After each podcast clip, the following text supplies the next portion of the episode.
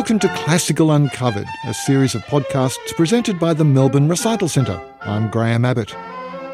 In the last podcast in this series, I talked a bit about the idea of a composer or a piece of music being great, and the habit we sometimes have in classical music of assuming there's an accepted canon of great composers or great works. I then went on to talk about Ludwig van Beethoven and shared a few of my thoughts on why other people might think he's great and, by contrast, why I think he's great. In this podcast, I want to subject another of the really big names in European classical music to this scrutiny, Johann Sebastian Bach. What's so great about Bach?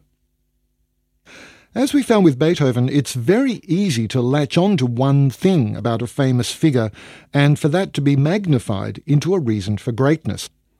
Beethoven's deafness tends to be the one thing most people know about him, and that then tends to become the simple reason he was great. He wrote music while being deaf.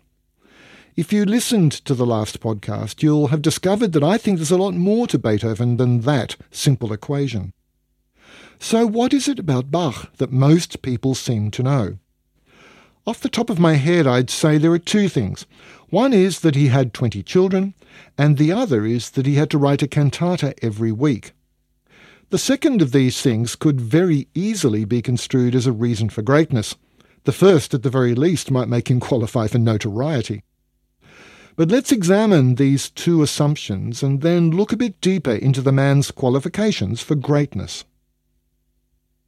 Yes, Bach did father 20 children. His first wife, Maria Barbara Bach, was his second cousin. Bach was her maiden name as well as her married name.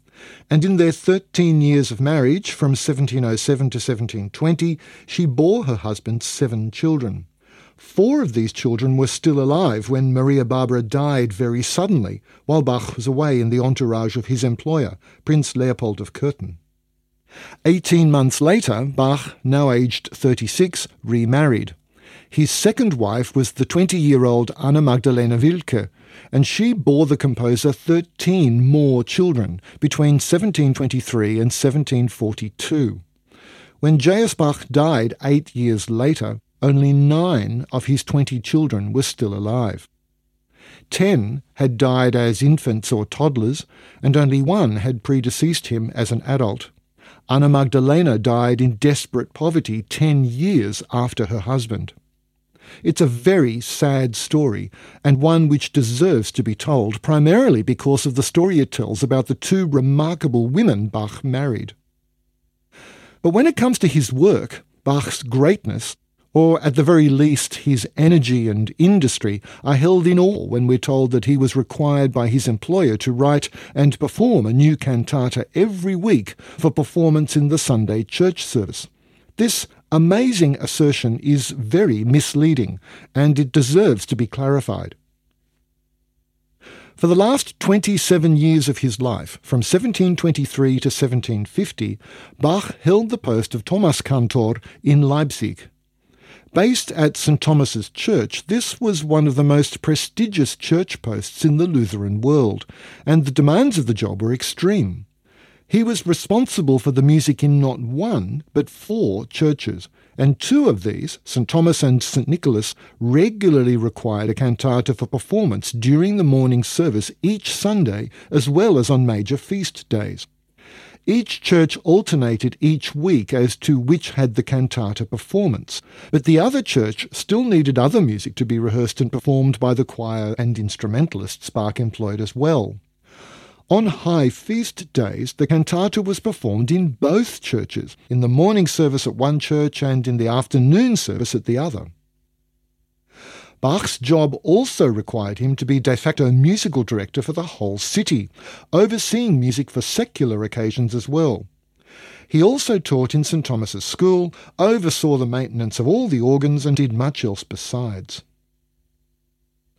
But even though Bach had to provide a cantata each week for those 27 years, he certainly didn't have to compose one each week, and the cantata was not always required to be new. The cantata, a musical work lasting between 15 and 40 minutes for voices and instruments, which illuminated the theme of the Bible readings and sermon for the day, was almost always written for a particular day in the church calendar. And Bach's aim was to build up a repertoire, mostly of his own music, but occasionally by others, for each of those days. In his first couple of years in Leipzig, he really did write a new cantata almost every week in order to build up this repertoire. After that, he could afford to repeat one occasionally, as it wouldn't have been heard for a year or two. After four or five years, he had at least three cantatas to choose from for every Sunday and feast day. So the incredible pace of composition he set himself in the first two years in Leipzig was relaxed quite a bit. It's still an incredible achievement, but the picture we're often given of Bach working at this frenetic pace for decades is a long way from the truth. So this brings us back to our original question what's so great about Bach? The first thing which needs to be answered is which Bach? Put simply, the Bachs comprise the most spectacular musical dynasty the world has ever known. From the early 16th century to the mid 19th century, there were Bach musicians all over the German states, mostly but not exclusively in church posts, and often further afield as well. I've managed to count at least 77 Bach musicians spanning seven generations over those three and a half centuries, and Johann Sebastian, by far the most famous and illustrious of them, comes more or less smack bang in the middle. This lineage was a cause of great family pride, and J.S. Bach himself drew up a family tree of the musical Bachs in 1735, which even then contained 53 names. So, assuming we're talking about Johann Sebastian Bach, I'd claim that he deserves the label of great for three reasons, quite apart from everything I've already mentioned. The first of these is the sheer intellectual brilliance of his music. Bach was probably only educated fairly basically in terms of his schooling, but his mind was capable of the most mind boggling complexity and depth when it came to creating music. He was the acknowledged master of counterpoint, that method of musical composition which combines multiple layers or voices into a web of complex interrelated strands while at the same time making a pleasing and satisfying experience for the listener. Writing a multi voiced fugue or canon is, for most composers and students, a tedious, exhausting, and frustrating task. For Bach, it seems to have been as easy as writing a letter. But he went further. In The Art of Fugue and The Musical Offering, he set himself the challenge of writing multiple fugues and canons on a single theme, which is heard the right way up, upside down, backwards, and even backwards and upside down at the same time, in half tempo and quarter tempo, again simultaneously, and even in different national styles. There are pieces which can be played backwards note for note, and which still sound perfectly satisfying, and on it goes. Bach's music displays a brilliant and unique intellect which fills us with awe. But then there's the second reason I think Bach's great. Despite all this intellectual brilliance, he still wrote music which is beautiful. Even in the very midst of a mirror canon or an inverted fugue, Bach's music is listenable, attractive, interesting. The true genius is evident when you discover that it's possible to love Bach's music and not be aware of any of these dazzling intellectual features at all. They're there for those who want to find them, but you can still love the music if you don't. Being able to write music which simultaneously appeals to the specialist and the amateur is a rare gift. One of Bach's sons, Carl Philipp Emanuel Bach, consciously did this, as did a composer who learned a lot from the younger Bach, Joseph Haydn but perhaps no one did it to such a high degree as Johann Sebastian. The third reason I believe J.S. Bach qualifies for greatness is a bit harder to define, but it's the sheer breadth of his music and the fact that he wrote superbly across every genre of his day except opera. The cantatas and the larger church works like the Passions are dramatic yet intimate, universal yet personal, and every note is perfectly placed and poised. The same could be said of the music for organ, for harpsichord, for solo instruments and chamber ensembles, for orchestral groups. Whether he was writing for a church service or a duke's hunting party, Bach's music works. It has drive when it needs drive. It has repose when it needs repose. It makes us think of eternity when needed, and, dare I say it, it can even make us laugh on occasion.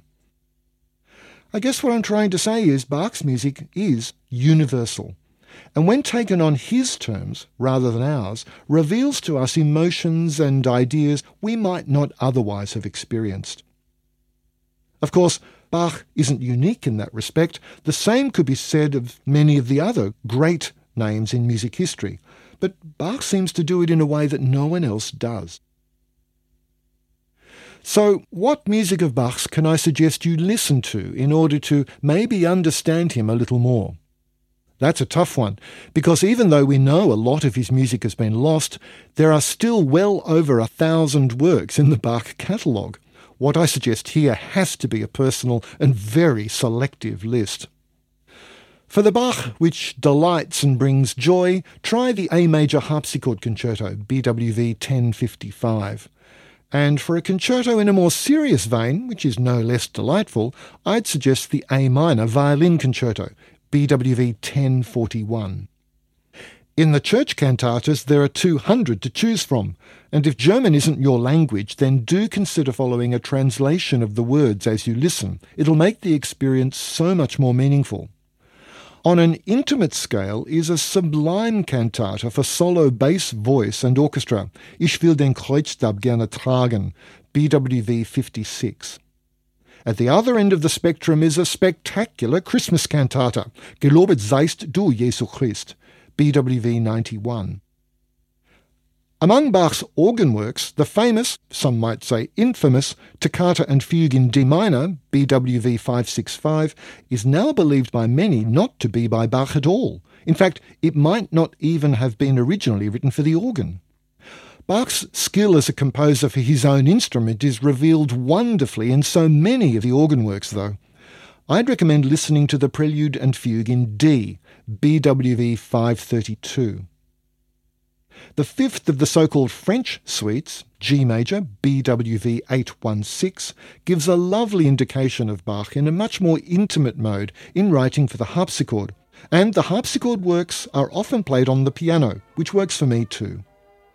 Rest assured, any music by J.S. Bach listened to with open ears will be rewarding. It's a lifetime's task. I'm very grateful to Duncan Yardley for the technical production of these podcasts.